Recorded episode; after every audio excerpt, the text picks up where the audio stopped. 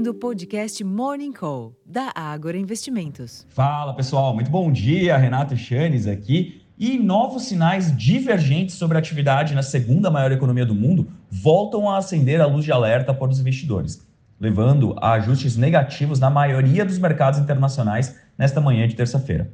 As bolsas da Europa e os índices futuros de Nova York, por exemplo, registram perdas inferiores a 1% agora cedo.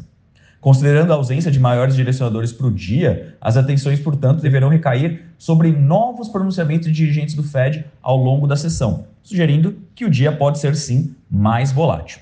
Nesse ambiente de maior cautela, o dólar se fortalece ante o euro, a libra e demais moedas de países emergentes, enquanto que os contratos futuros do petróleo operam em baixa e os preços futuros do minério de ferro tiveram um leve ganho de 1,3% lá em Dalian, cotados ao equivalente a 103 dólares e 700 por tonelada. Lembrando que ontem eles tomaram um tombo bem forte, portanto é uma recuperação bem tímida depois da queda de ontem. Por aqui, a leitura da ata do Copom pode guiar as projeções sobre o início do ciclo de cortes da Selic nas próximas reuniões, especialmente após a indicação de Gabriel Galípolo para uma das diretorias do Banco Central, que é um forte aliado do governo, portanto, com mais peso aqui sobre decisões de corte de juros daqui para frente. Na frente fiscal, o governo espera poucas alterações na proposta e preservação da espinha dorsal, entre aspas, do texto do arcabouço fiscal, o que também deve limitar uma maior devolução de prêmios embutidos nos vencimentos intermediários e longos dos juros futuros por aqui, sugerindo então que nosso dia em termos de mercado acionário deve ser muito parecido com o que, nós estamos observando no exterior. No Brasil, em termos de agenda, o destaque fica para a ata do Copom, que foi divulgado logo cedo, às 8 horas da manhã. Entre os eventos, o presidente Luiz Inácio Lula da Silva visita a cidade de Gavião Peixoto, no interior de São Paulo, para inaugurar a linha de produção do caça F-39 Gripen na fábrica da Embraer, isso às 10h30 da manhã. O presidente da Câmara, o Arthur Lira, do PP do Alagoas, e o relator da reforma tributária, o Agnaldo Ribeiro, do PP da Paraíba, participam do Lead Brasil Investment Forum, em Nova York, às 9 horas da manhã.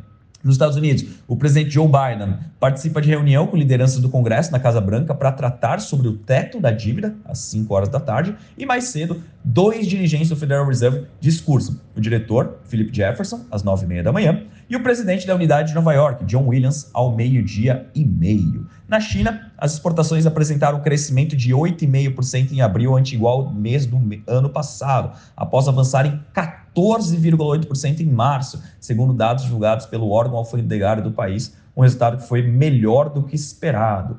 Por outro lado, também na comparação anual, as importações tiveram uma inesperada redução de 7,9% em abril, bem abaixo da alta de 0,5% projetada, dando sequência à queda de 1,4% registrada no mês anterior. Como resultado, em abril, a China acumulou superávit comercial de 90 bilhões de dólares, maior que o saldo positivo de 88,19 bilhões em março e também acima do consenso de economistas. Por que, que isso é importante? Porque boa parte da tese relacionada à China nesse momento diz respeito ao consumo doméstico. Então, quando as importações têm queda, sugere que a população não está utilizando o seu dinheiro como se esperava. Então, venda de veículos, venda de imóveis, tudo isso pode ser sim impactada e acaba colocando peso, por exemplo, sobre o rumo das commodities. Então é por isso que os dados foram divergentes. Por um lado, as exportações foram fortes novamente, apesar de desacelerarem.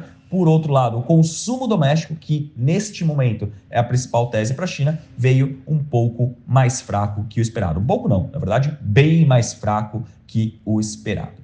Pessoal, acho que de mercado é isso. Na frente corporativa, várias empresas divulgando seus resultados de ontem para hoje: Yoshp Maxion, TOTUS, CBA, PetroRio, né? Agora Prio, todas elas divulgaram seus números. Eu convido vocês a acessarem nosso relatório Abertura de Mercado, já disponível no Agro Insights, onde nós detalhamos esses resultados para vocês já começarem o dia bem informados. Eu vou ficando por aqui, desejando a todos uma excelente sessão, um ótimo dia e até a próxima. Tchau, tchau.